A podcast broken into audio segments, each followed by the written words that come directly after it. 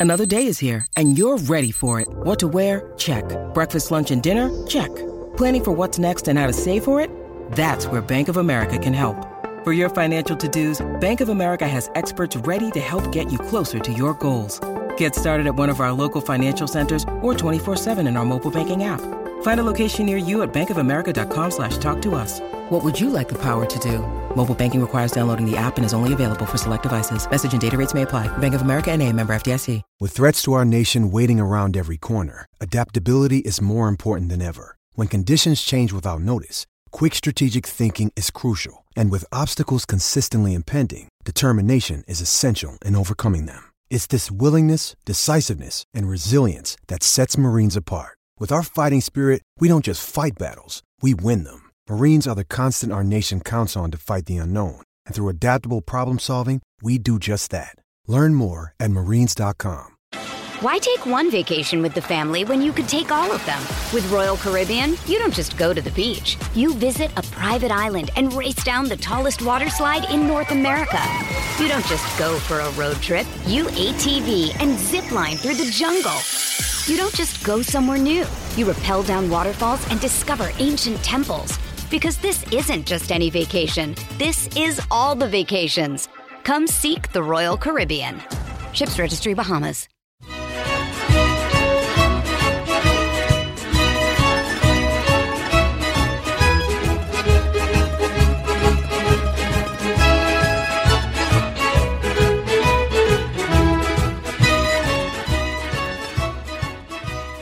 Hello and welcome to another edition of the Forza Napoli Calcio podcast. This is a podcast all about Napoli, of course, but you don't have to be a Napoli fan to enjoy it. If you're a Serie A fan, if you're a football fan, looking for the inside scoop on all things Napoli, this is the place to be. I'm your host, Joe Fischetti. Thank you, as always, for listening. I have two parts for you today. In part one, I will review our match on Saturday against Sassuolo, and in part 2, we'll review our latest Primavera match, which was against Genoa also on Saturday, just before the senior team played. So let's begin with the match against Sassuolo, and I'm joined by a guest to help me with this review. He's certainly no stranger to the podcast. Daniel Bowen, welcome back. My man Joe, what's up, man? Thanks for having me again. It's my pleasure. So, Let's talk about the match. This was an absolute drubbing. Napoli won 6-1 on goals from Kalidou Koulibaly, Victor Osimhen, Chucky Lozano, Dries Mertens scored a doppietta, and Amir Rrahmani scored the sixth. Maxime Lopez scored a late consolation goal for Sassuolo.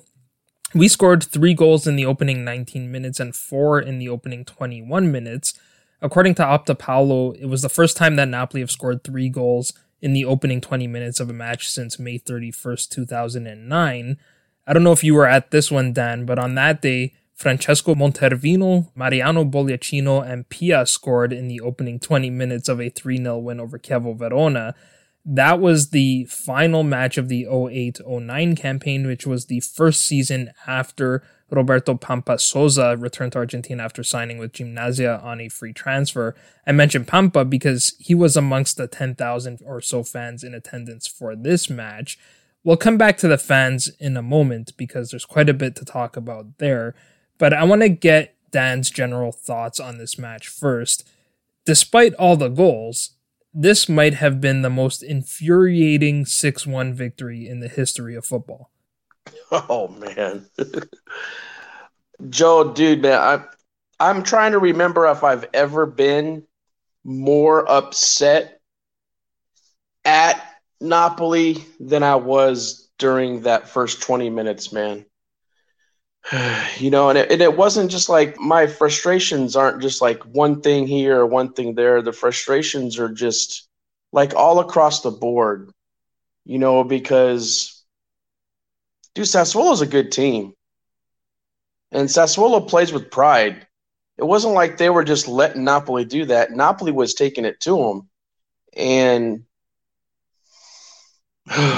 if Napoli would have played with that type of aggression and an attacking style the entire season, we would have already wrapped up the Scudetto, man. I mean, it was so obvious that that they were doing what they've always wanted to do and they just haven't been given the reins to actually be let loose. I really firmly believe that we have the best roster that we've ever had in the ADL era, and we've got the most experienced coach to win Serie A. I mean, we had Ancelotti, right? But Ancelotti, man, he he's more of a manager, not a coach, man. He's good for like a big club with a lot of superstars, but from the beginning of the season, man, I knew Spalletti could be the guy.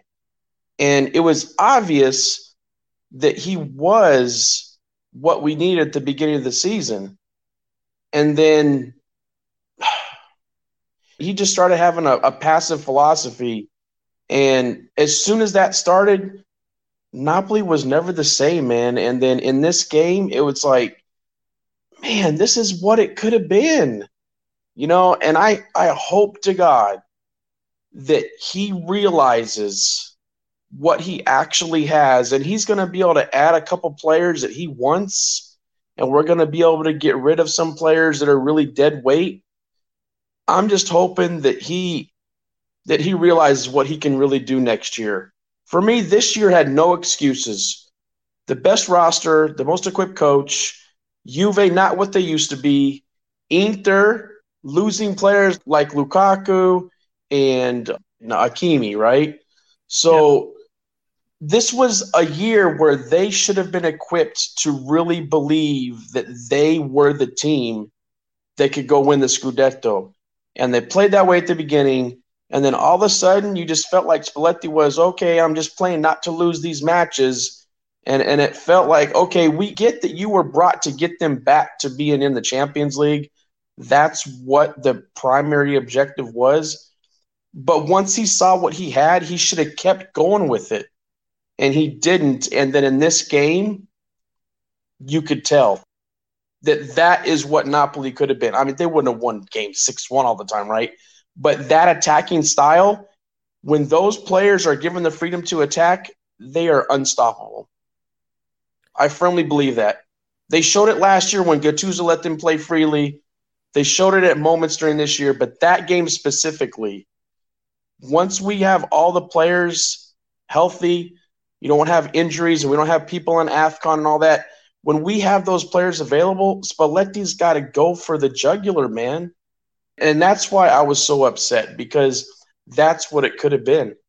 Yeah, I think as frustrating as the Empoli match was, as frustrating as the Roma match was and the Fiorentina match, that passive approach actually started much earlier in the season. The earliest I'm thinking is the Inter match, a head to head match against a direct rival, an opportunity to go back to the top of the table.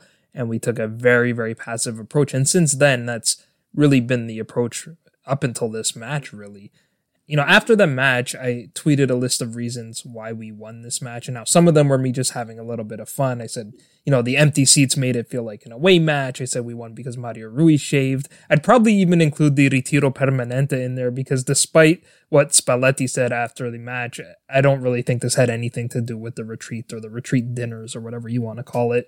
Uh, thank you to Gavin for adding one that I missed. He noted that we won this match because we wore our traditional home blue kit at home for once, which is something we haven't done a whole lot this season.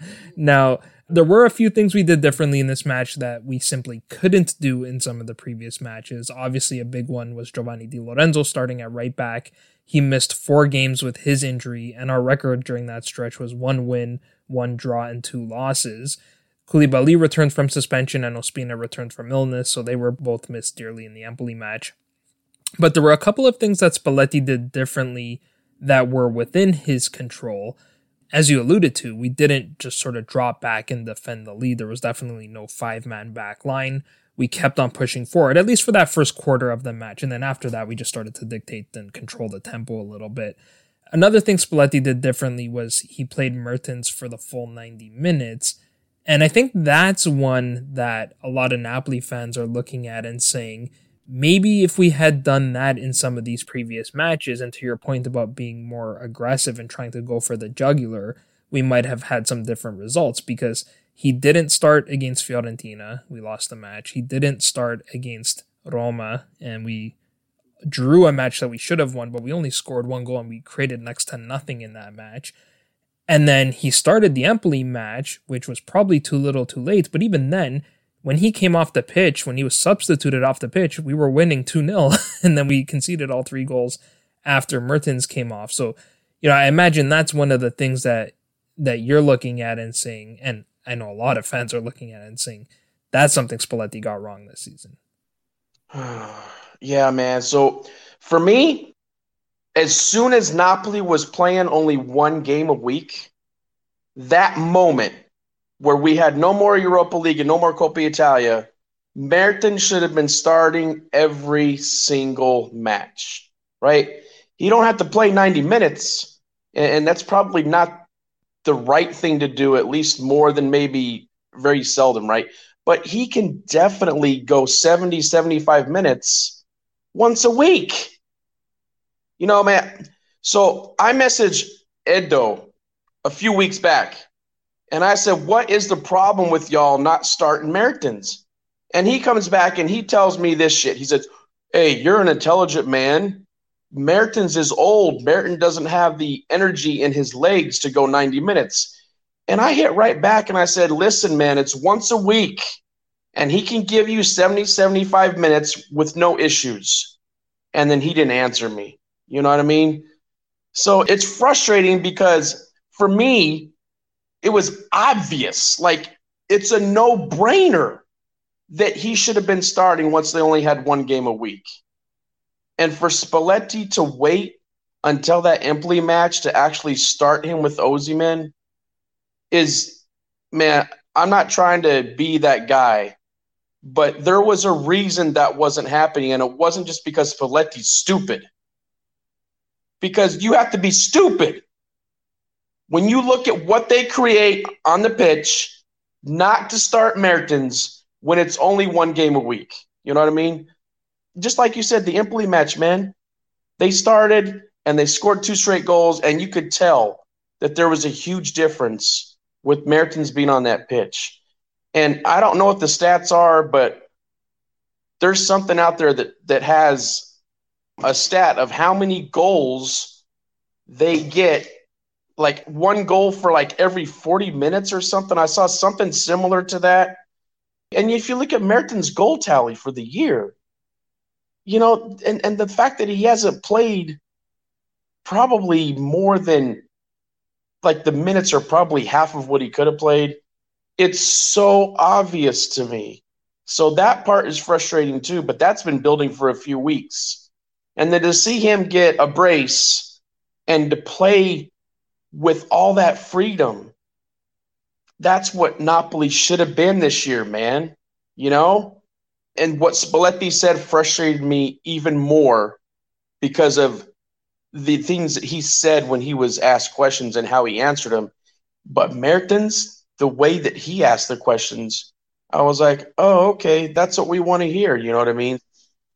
On Mertens not playing, I think I know the reason you're alluding to. I think another possible explanation is what we already talked about. That again, it was that passive approach, and I think Spalletti, it was almost too attack minded to have Mertens and Osimhen and just go for the jugular. And I do think a part of what was sort of playing on Spalletti's decision making was this idea that we've had in the back of our minds all season and that the club is now promoting, which is that we absolutely must get into the top four. That's primary target. And maybe he was being too conservative because we were already in that position and being more attack minded is riskier. It means you're probably going to concede more goals. It didn't look like it in this match because we just didn't take our, our foot off the gas. But I think maybe that played into it a little bit as well. You know, for me, though, the number one reason why we won this match so comfortably, and perhaps the same reason why we were so good at the very start of the season, was because there was no longer any pressure to win the Scudetto.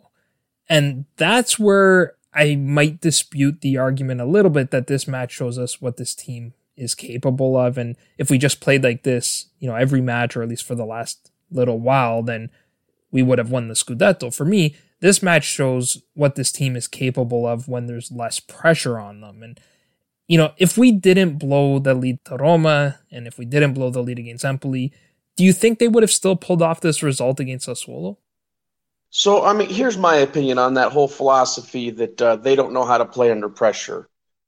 At the beginning of the season, they never looked like they weren't comfortable playing, right?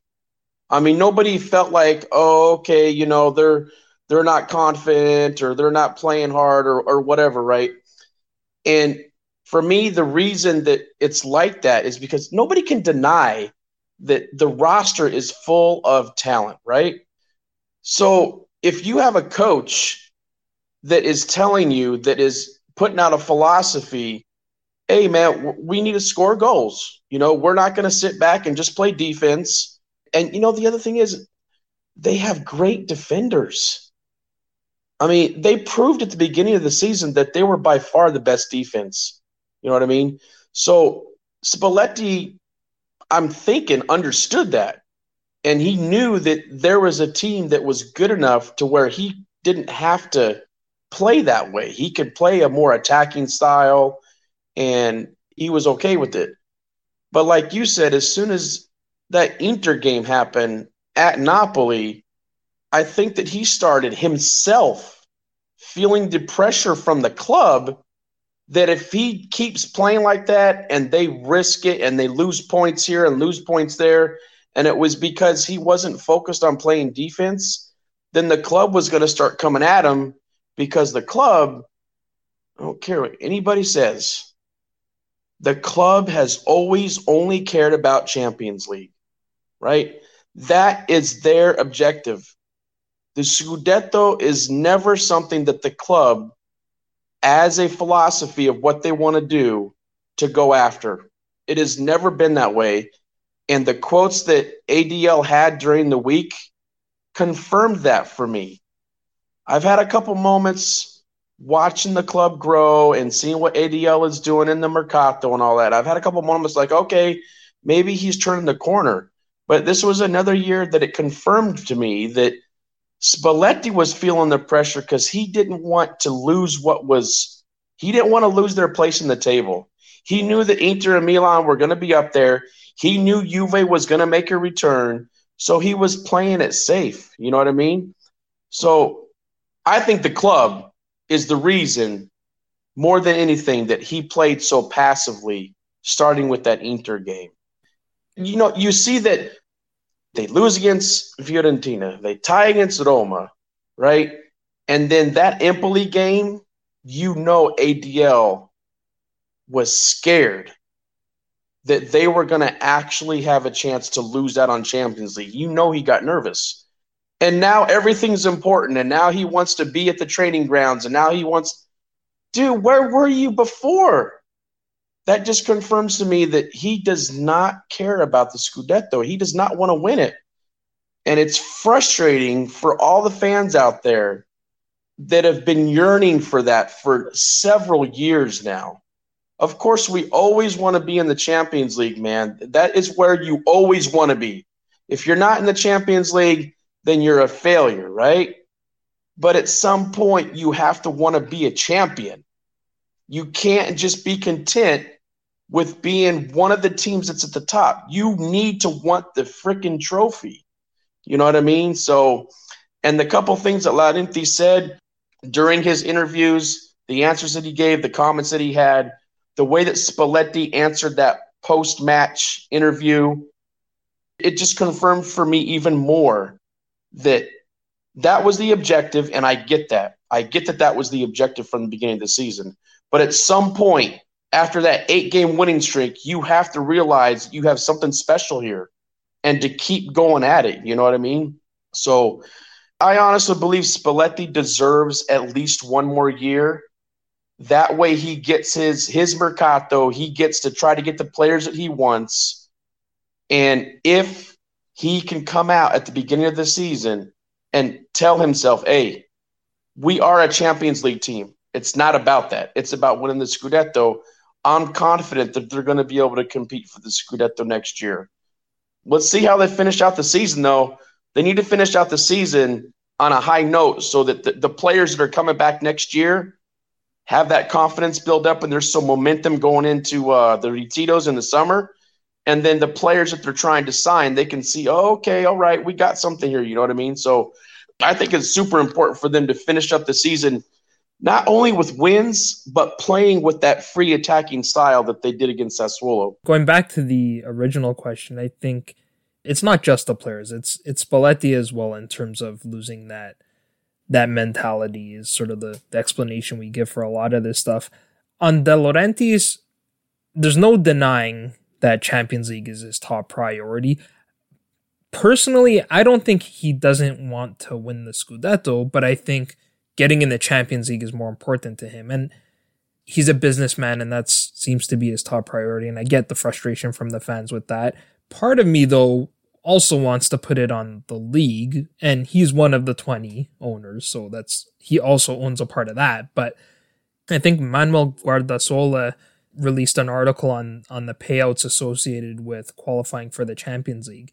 And at minimum, Napoli next year would collect about 36.5 million euros just from participating in the Champions League. And I'll break it down later, but that's a bigger payout than winning the Scudetto is, if I'm not mistaken. So, from a business standpoint, I can somewhat understand why that's so important for De Laurentiis. I want to transition and talk a little bit about the fans because this was another big story from this match. Now, you weren't able to attend this match, but you do go to a lot of them. So I do want to get your thoughts on the treatment that the fans gave the players, particularly from the Ultras. I think it was harder to notice watching on TV, but you messaged me during the match about how it was noticeably quieter at the Maradona. The papers were reporting that there were plenty of whistles and jeers towards the Napoli players. And then, of course, there were the Ultras I had some good dialogue with people on Twitter about this. Believe it or not, you can actually be civil with people on Twitter if you really want to. but the uh, are you sure about that, man? yeah, well, everyone has to be civil, not just not just one or two people. But the ultras, the Curva B ultras, unveiled a banner before the match that read, "Those who surrender are worth less than nothing. Only the ultras have a winning mentality." Marco Lombardi of Calcio Napoli 24 posted a video of the ultras who gathered around the outside the players' hotel and and they were chanting at the players on the bus. And you know, Insigne even came out and tried to calm them down, and that did nothing. But amongst the things that they were saying were, you know, the players should be ashamed of themselves, that they're shit, and that they need to go to work, and and that the players are not Napolitano, the ultras are I have my thoughts on this, but I'm curious to know what you think. I'll be honest with you, man. The aggressive way of expressing your discontent, I understand how people would be taken back from that, you know what I mean? But not one of those chants said anything about things like where they came from or about their families or anything that was personal in nature. It was just towards the efforts that they see them playing with, right? Sometimes the things that are said seem to be a whole lot worse than they really are. But the last thing that you want to do is not express that because the players need to remember why they are playing. They're playing for the shirt. They're playing for the city. You know, that's a real thing, man. It's a job. They get paid to play. I get that. But they need to remember the passion that it takes to play for that city. They need to be able to accept that and realize that that's what the fans demand. Okay. So I don't think it's on the players more than it is on the club and on the way that they approached matches. But if they don't express something like they did, then, then the player's going to be like, oh, okay, you know, no, no big deal, you know. I mean, and if you see the way that the stadium, I know there's been people that have been talking about it, and I've I go to so many games that I've went through the different eras of how the fans are at the stadium, and the energy at the stadium outside of the ultras is nothing like it used to be. So if we didn't have the ultras expressing themselves the way that they do and displaying that passion for the shirt, for the city, then they would just be some other club, man. there would just be some other club somewhere in Italy, and, and they need to express that. The emotion needs to be part of a player that plays for Napoli. And Michele Borelli from Get Napoli Tickets, I was going back and forth with him. He was in the curva, and I was just asking him a few questions and and you know he explained to me some of the banners that they had up he explained to me that nobody was celebrating the goals from the ultras when they would score and the fact that they were whistled at the end of the game and one of the things that he told me is that when they were doing that Koulibaly got really upset and I'm happy because if Koulibaly didn't get upset then that means he doesn't care you know what I mean you want the players to get upset. You want them to be offended because they need to understand what it means. And Koulibaly definitely understands what it means to play for the city. Ciro definitely understands what it means to play for the city. There's some other players that haven't been there very long that probably haven't really grasped what that really means. So I'm glad that this happened because the players need to understand that it's about that freaking Scudetto, man. That is what the fans want. We want glory. We don't want to see Champions League games anymore. Okay? That is over. It's not about that. It is about winning the Scudetto, and that entire roster needs to understand that. So I'm happy that the fans did that in that game. I'm happy that the Ultras expressed themselves the way they did. And as long as the players finish out the season like they care, then the Ultras are going to be right back on their side, man. I mean, that's how I feel about it. I understand how some may not feel that way and they feel like they took that stuff a little bit too far, but I would rather them take it too far than not to be doing anything at all. Okay. I mean, I think that's fair. And I think that's for anyone who has no issues with how they reacted. I think that's the explanation most people would give. Let me give you my thoughts. And let me just say before I give my opinion that I've always maintained that fans are entitled to support the club however they deem fit. And this is my view. But when I look at this, and now I was born and raised in Toronto, Canada. I've watched football all my life, but I also grew up watching North American sports. And in North America, that type of behavior probably wouldn't be considered acceptable. So I, I'm coming from that sort of perspective. But my view is that to organize an event to meet outside of the player's hotel to chant at them that they're shit is just going too far. Now I get what you're saying. What they probably meant was that the way they're playing is shit, or maybe their their attitude, their their approach to the matches, their shit. The, the way I initially reacted to it was that they're insulting another human being and, you know, I get it. These fans are upset and they have a right to be upset after the last couple of matches. I get that they attend every match and they pay money to go to these matches home and away and they sit there in the rain or the snow or the sun or whatever weather and, and they're the ones making all the noise. But at the end of the day, these are still human beings. Yes, they're paid a lot more money than most people. I mean, you kind of mentioned how it's a job, in most jobs, I don't think if the employees are not performing at their standard, I don't think a boss would come and say, "Hey, employee, you're shit." Right? They would come and, and they would they would do other things that are a bit more civil. And you know, yeah. I think my expectation is if you want to show your discontent with the club, and again, this is just my opinion. Everyone can disagree, and that's fine. But if you want to show your discontent, do what all the other fans did and go to the stadium and whistle them and jeer. Or better yet, don't go at all. Just, you know, a lot of fans chose to do that. Like I said, only 10,000 tickets were sold roughly in that area. So don't go to the to the match at all. But to me, I just didn't get a good feeling from seeing these fans. And and I know like you said, they'll be back there and they'll be supporting and they'll be making all the noise in the stadium, but that it's hard for me to reconcile that and and maybe it is just because I'm not the you know I'm not there every day and I'm not going to every single match. I understand where you're coming from, Joe. I really do. And and I understand anybody that would be taken back by it. I just feel like it's more important to be that way than it is to not do anything at all. You know, just to go through the motions of the rest of the season, the Scudetto, there, there's even that game mathematically it wasn't like impossible, but everybody knew that it was over. And everybody knew that the Champions League was just about wrapped up. So there isn't really anything specific to play for the rest of the season. But the fact that you need to understand what it means to play for this city, you know what I mean, and understand what the what the actual prize is, which is the Scudetto.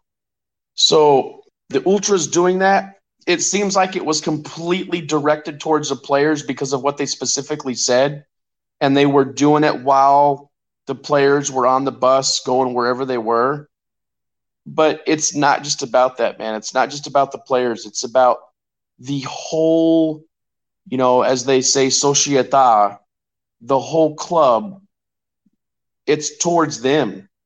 You know, it's towards the entire thing, not just the players.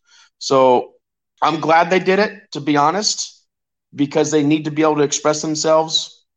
As long as Napoli comes out and plays hard against Torino, then it's not going to be like that when they play the last game at home. I guarantee you. The Ultras will be completely behind them, but they needed to express themselves because those last three matches that Napoli played was straight doo doo.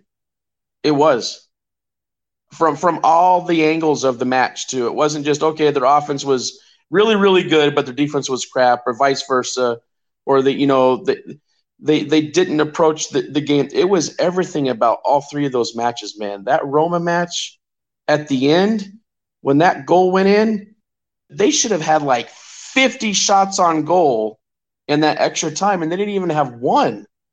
So that's where the ultras are coming from, and I get it, and I'm glad that they did it. I would have been much more upset if they just went through the motions. Like, let's say the ultras didn't even show up to the game and didn't do that before. That would have been depressing for me because then I would see that the ultras are sort of giving up. You know what I mean? And that's the last thing that we want. Okay, I mean that's a fair point. Let's close with something a bit more positive and. I know it's something that you just mentioned is not quite as important as winning the Scudetto, but with that win, along with Roma's nil-nil draw against Bologna on Sunday, we have qualified for the Champions League with three matches left to play. Like we said again, the goal changed mid-season, but we all desperately wanted to get back into the Champions League. We desperately wanted to win the Scudetto, but we also wanted to get back into the Champions League. How important of an accomplishment is that considering that we missed it over the last two seasons? So, we'll all look back on this season in the summer and realize how important it was to get back to the Champions League, right?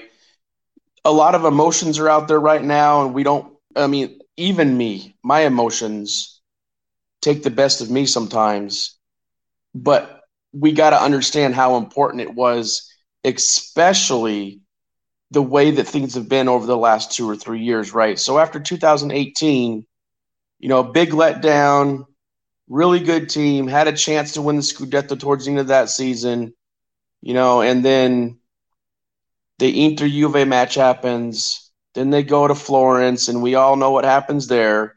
So, like, pretty much since then, it's been really, really frustrating to see where Napoli was going and where they could have actually ended up, right? So, getting back to the Champions League, number one, it's going to keep some players there that want to play in Champions League.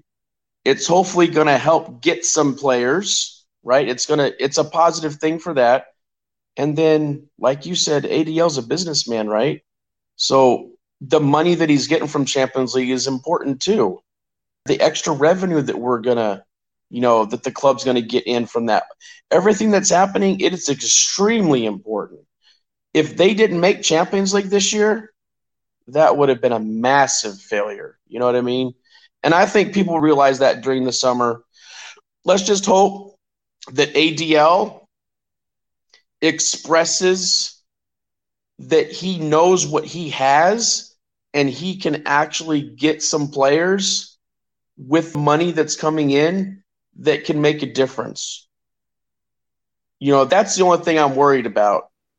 If we end up getting players that can't really contribute, they might not be a, a full time starter I mean, what difference is that really going to make? We're losing Insigne, so we have to find a full time starter there. And do we think it can really be Elmas? I, I don't know. Elmas has never really been given the opportunity to grab onto one position and to really make that his his thing. You know what I mean? So is he ready for that? I don't know. He's talented enough, but is he mentally ready? You know, it has been announced, but we signed. Uh, I call him K Town, man. I'm not going to try to pronounce that name, but the dude from Georgia, we yeah. signed him, and you look at the highlights, man. He looks like he's super talented, but he is really young too, and he hasn't played, you know, in a real league. So, is he going to be a full time starter? I don't think so. So, hopefully, we can get one or two players that can contribute immensely because we're going to need that to stay competitive to win the Scudetto. And all the rumors that you hear right now, you know, whether they're real or not, there's not many rumors out there that make you really feel that way yet, right? So I don't know. We'll see what ADL does, man. I know he's not going to sell Osimhen. I know that's not happening because he is not going to give in to not getting what his value is. And you know that he wants him one more year so his value can go even further up. So I'm not nervous about that at all. And then you know there's other players like Lozano that people you know think is going or or want to go. But dude, man, if you see what they can do with Lozano, Osimhen, and Mertens all playing at the same time, if they're given the freedom, they're unstoppable. Lozano has his faults, man, but that dude is fast. When he's given the freedom, he's aggressive. He finds his areas near the box. He doesn't really have that choking problem that when he's near goal that he doesn't really shoot on goal. You know, so I'm hoping that that doesn't happen. I really don't want Lozano to be sold, and I don't think he will be. And then we know Fabian's going to be sold. At least we hope so, because if he's not sold, then he goes on the free next summer. So you know that's going to happen. But hopefully ADL isn't too stubborn with his transfer fee and he gets what he can get from him now instead of him letting him go for free next summer, you know? Yeah, I mean, all of the players that we've been linked to are sort of these young, talented players that have a lot of upside, and you hope that they're like Victor, who fulfill that potential, but they're risky plays. So, yeah, it would be good to see one or two veteran players that have winning experiences, you know, De Laurentiis did his rounds with the media and he mentioned how he had Ibrahimovic all signed up and then Gattuso told him, you know, he didn't need him or whatever. So we'll see if maybe they can bring in a guy like Ibra because I wonder, you know, if he might have changed the feeling in the locker room. I think Ibra would have been a huge risk. It yeah. could have been an amazing move, but it also could have turned into a nightmare. So I don't know if I'm upset with that not happening. And I can honestly see Gattuso saying, "Hey, man, we don't need that dude." Yeah, I could maybe on the pitch, but I mean, I look at Milan and Ibra hasn't actually played a whole lot this season, but they're finding ways yeah. to get a result. So I don't know. Maybe it's just like a, a captain type player coach that that is uh, motivating the players. And the other thing is, Joe. I mean, so since ADL has been the owner, when has he ever signed a proven winner that's a veteran, like somebody that has won league titles that doesn't just happen to be somebody that was on the club and they were young and they were just happened to be there, right? So you're gonna probably go to Callejón, you're probably gonna go to Higuain, you're gonna go to Raúl Albiol, right? But what was their role on that team? That wasn't a big, big signing for me. Even Higuain, Higuain had his issues with Real Madrid. We all know that, right? So he didn't cost that much. And I'm not saying that ADL needs to spend a whole bunch of money on a transfer fee or need to accept some player's salary that's way more than it should be, other than Cavani, man. If Cavani came, oh shit, if he came back, ooh, um, God, that would be awesome. But I know that ain't happening. But it would be nice if he could find a veteran that's in his twilight that has won multiple league titles that has that motivational leadership behind him. A la Ribery with Salernitana.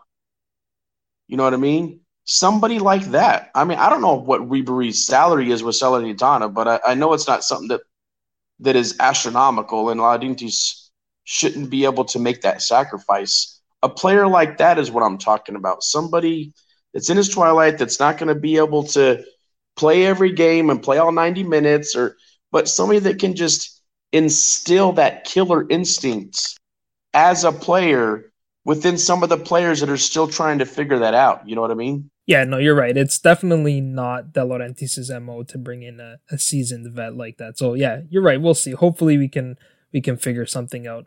I mentioned the financial, so let me just quickly provide a breakdown of how this works for anyone who's interested. So the Champions League payouts are are based on four categories. First, there's just a, a pool of money that's divided amongst all of the participants equally. So we'll get 15.64 million euros just from that pool alone which is greater than the entire payout we collected from the Europa League this season. So again, it gives you a, a sense of the significance of playing in the Champions League. Then there's a payout based on your tenure ranking in the Champions League, which is still pretty high for Napoli because we've been there for so long. Yes, we missed the last two seasons, but over a 10 year period, we've been there for most of them. I think we're 19th on that list, so we would get just under 16 million euros for that. Then the third component is a market pool, which is based on where you finish in the league and how far you get in the tournament. Now, even if we were to finish fourth in the league and get eliminated in the group stage, we would still collect 5 million euros from that market pool. So just based on the first three components, that's where this minimum guarantee of 36.5 million euros comes from. Then there are bonuses based on how far you advance in the competition. So if you get to the round of 16, you get an additional 9.6 million euros. If you get to the quarterfinals, there's an additional 10.6. Semifinals, an additional 12.5 million. Reaching the finals gets you another 15.5 million. And then winning the finals gets you four and a half. Now, I don't imagine we're going to win the Champions League anytime soon, but it's a pretty big payout, even if you just get to the the group stage or the round of sixteen. Yeah, yeah, just the group stage, man. I mean, will we get another group of death? Who knows? But for some reason, it feels like Napoli more often than not gets the group of death in the Champions League. So we'll see who we draw on that. But um, it would be nice, I think, for them to get past the group stage. but if they want to win the Scudetto much further than that, you know, it might it might hinder their ability to to get the results in the uh, the domestic league like they really want to get. So we'll see. I wish the Coppa Italia wasn't even a thing. yeah. I, yeah, I mean, if, if it weren't for the Coppa Italia, we wouldn't have any trophies at all since 1990. Oh man, but I'm telling you, I just I wish the Coppa Italia just wasn't a thing. Yeah. You know, the two trophies we got, man, I'm good maybe they should look at the Coppa Italia being something that is like played by all the non Champions League teams or something. I don't know. Yeah. In terms of the Champions League draw, I think we should just assume that we're going to get the group of death. And then if we don't, just let's set the bar really low there. And then we, yeah, we yeah, yeah. disappointed. Dan, that's all we have time for today. So thank you so much for coming on the show. All right, Joe. I appreciate it, man. I love your show. I, I love it. So I really appreciate what you do, man. I really do. Thank you so much. That means a lot to me. It honestly does. Of course, you can find Dan on Twitter at Azzurro Bowen. So that will do for part one. In part two, I'll review our latest Primavera match. Why take one vacation with the family when you could take all of them? With Royal Caribbean, you don't just go to the beach. You visit a private island and race down the tallest water slide in North America. You don't just go for a road trip. You ATV and zip line through the jungle. You don't just go somewhere new. You rappel down waterfalls and discover ancient temples. Because this isn't just any vacation. This is all the vacations. Come seek the Royal Caribbean. Ships Registry Bahamas.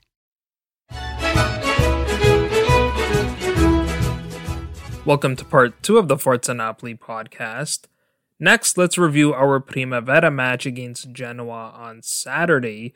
This was a huge match in the battle for survival. Coming into this match, Genoa were sitting in one of the two relegation playout positions. They were one point back of Lecce in the other playout position and three points back of us, so this result could have huge implications for both of these clubs. Fortunately, Genoa were in really poor form heading into this match. They had won only one of their previous 13 matches. That one win was a 1 0 victory over Sampdoria, though they did draw five matches during that stretch.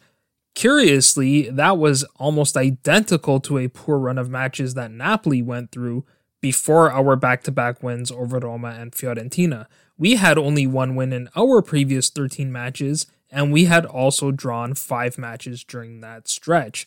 So both of these clubs came into this match not having very good second halves of the season, but we at least had come off back to back victories, so I guess you could say Napoli were in better form. Nicolo Frustalupi had a full squad at his disposal, so with that, let's get to the starting lineups. Genoa lined up in a 4 3 1 2 formation with Jacopo Corci in goal. Daniele Bolcano and Elmando Gini started at center back. Gianluca Parodi started at left back, and Alessandro Marcandali started at right back. Erian Sadiku started in the center of the midfield with Michele Bezaggio to his left and Federico Macca to his right. Federica Accornero played as the trequartista, and Michele Ambrosini and Adam Bamba played at striker. For Napoli, Frustalupi continued to roll with the same squad that he used in our previous few matches. He lined up in a 3 4 1 2 formation with Hubert Idasiak in goal. Davide Costanzo, Daniel Hisai, and Benedetto Barba played as the back three. Coli Saco and Gennaro Iaccarino started in the center of the midfield. Davide Acampa started at left wing back and Giuseppe D'Agostino started at right wing back. Antonio Vergara played in the trequartista, and Antonio Cioffi and Giuseppe Ambrosino played as the dual strikers. So those were the starting lineups. Next, let's get to the match. I thought both sides were a little bit tentative in the first half. Napoli looked like the more positive side early in the match, but we weren't able to create any clear cut chances. Our best chance came at the half hour mark after Sacco crossed the ball from the left side of the midfield. Ambrosino did really well to control the ball at the edge of the area before playing an extra pass to D'Agostino on the right wing. He played an in swinging cross from the right edge of the area. Cioffi won the header over Marcandali, but he was unable to get his head over the ball, and the shot finished just over the bar. Though we didn't create much, Cioffi was our most dangerous player in the half. He got another chance about five minutes before the break after Acampa played him down the left wing. Cioffi ran at Gini, cut to his left, and shot from a tight angle. He hit the target, but Corci was there to make the save. Now, it's no coincidence that we didn't have many chances in the half. I thought Genoa defended really well. When they didn't have the ball, or in the non possession phase, as they say, they had 10 men behind the ball, so it was really difficult for us to break through. And then on the odd occasion that we did break through, they still had numbers back, and got bodies in front of our shots. They blocked four or five chances in the first half alone. Meanwhile, Bamba was their focal point in the attack. He was the target of the long ball in the 11th minute, and he did well to lay it off to Accornero. He played a quick through ball to Ambrosini in the area. However, Costanzo did well to force Ambrosini wide, so his shot flashed across the face of the goal and rolled harmlessly out for a goal kick near the corner flag. Then, about midway through the half, Bezaggio played another long ball to Bamba at the left corner. He cut the ball back to Macca, but Barba stepped in front of the shot, and I thought Barba was our best player in the first half. Genoa attacked on the break in the 28th minute with Macca carrying the ball through midfield. He tried to play a diagonal through ball for Bamba, but Barba slid over and intercepted the pass.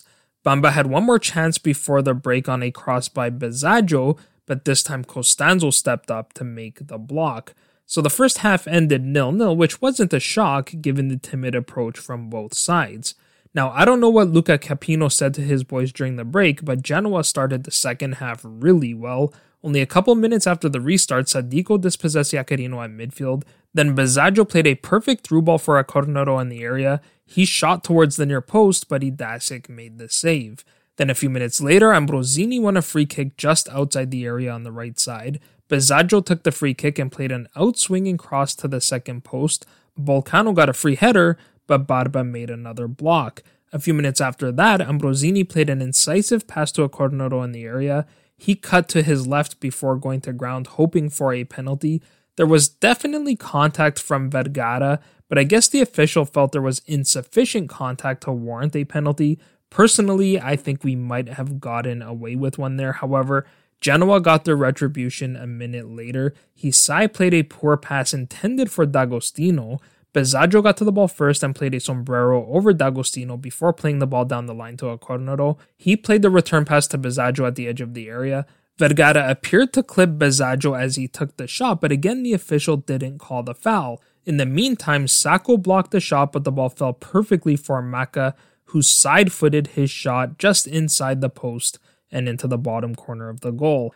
The bounce from the block was fortuitous, but Maka took his goal really well, and you can't say that Genoa didn't deserve a goal for how well they started the second half. After the goal, Frustalupi immediately replaced Vergara with Alessandro Spavone. I thought that was the correct decision. As great as Vergara has been this season, this was probably his worst performance, but that happens to everyone every once in a while. Things got worse before they got better, and Genoa really should have scored a second goal. First, in the 56th minute, Gini cleared Ambrosino's cross, and Genoa immediately countered. Bamba dropped to receive the pass and sprung Ambrosini. He carried the ball to the edge of the area before squaring to Accornero. He dribbled to the left of Barba before putting a powerful shot on target, but Idasiak made the save. Then the rebound fell to Bamba, but Costanzo got just enough of a touch on the shot for the ball to roll just wide of the post. A few minutes later, Parodi dispossessed Spavone at midfield. Accornero played the return pass to Parodi on the left side of the area, but his low shot just missed the far post. Finally, in the 64th minute, Marcandali outmuscled Trophy off the ball before passing to Maka. He played a one touch pass to Ambrosini at the edge of the area. Ambrosini turned and fired on target, but his shot curled straight into the gloves of Idasiak. So Genoa dominated the first part of the second half, but Napoli finally woke up after that. In the 75th minute, Acampa switched the play to Marchisano on the right side. Now, Marchisano was on, having replaced Giuseppe D'Agostino, and at the same time, Antonio Pesce replaced Cioffi, who walked off holding his shoulder, so we'll have to see if that was anything serious. But Marchisano played a long ball forward to Spavone. Spavone beat Parodi to the ball and then slowed down to control the ball just inside the area. Parodi didn't slow down and instead ran into the back of Spavone. Spavone went to the ground and the official pointed to the spot. Personally, I thought this was a bit of a harsh decision, but later in the match, I thought Spavone was fouled in the area and the penalty wasn't given, so for me, the two plays evened out. Ambrosino stepped up to take the penalty and he smashed the ball straight down the middle of the goal, just under the bar to make the score 1 1. That was his 18th goal of the season, his third from the spot, and his fourth in as many matches. About 10 minutes later, the fans in Cercola thought we scored a second. Costanzo was first to the long ball by Corci. Pesce laid it off to Iaccarino and he passed to Ambrosino. Ambrosino dribbled into the area and went for goal. He hit the ball well, but he hit the outside of the goal, so for a second it looked like he might have scored, when in fact the ball missed the target. Genoa had one final chance before the end of the match, but Idasiak made another save to protect the draw, so in the end, the match finished 1 1. Now, although this was a match we really ought to have won at home, the draw wasn't a terrible result. We won the first meeting 2 to 1, so we now own the head to head advantage. We also finally got some favorable results around the league. Empoli beat Milan 3 1, so they moved two points clear of us in the table, but Milan fell one point back of us. Juve beat Torino, so we are now level with them on 40 points, and we also own the head to head advantage over them as well. Lecce lost to Sampdoria, so they are now three points behind us, and Hellas Verona drew Atalanta to stay level with us on 40 points. So to summarize, we are now level with Torino and Hellas Verona on 40 points. Milan is one point behind us on 39 points, and Genoa and Lecce are in the two playout positions, tied on 37 points. We have two matches remaining against Spal and Hellas Verona. Spal is second from the bottom of the table, and they're already relegated, so hopefully we win that match and secure salvation next round. So that will do for this review. That will also do for this episode. I hope you enjoyed it. If you did, please share it with a friend and leave us a rating on your favorite podcast platform.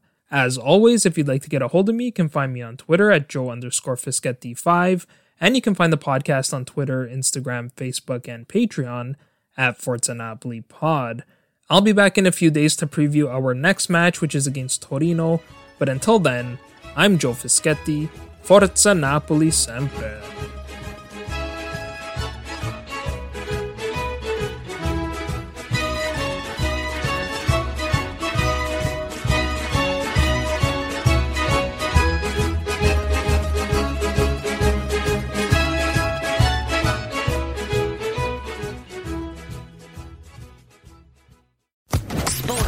Podcast Network.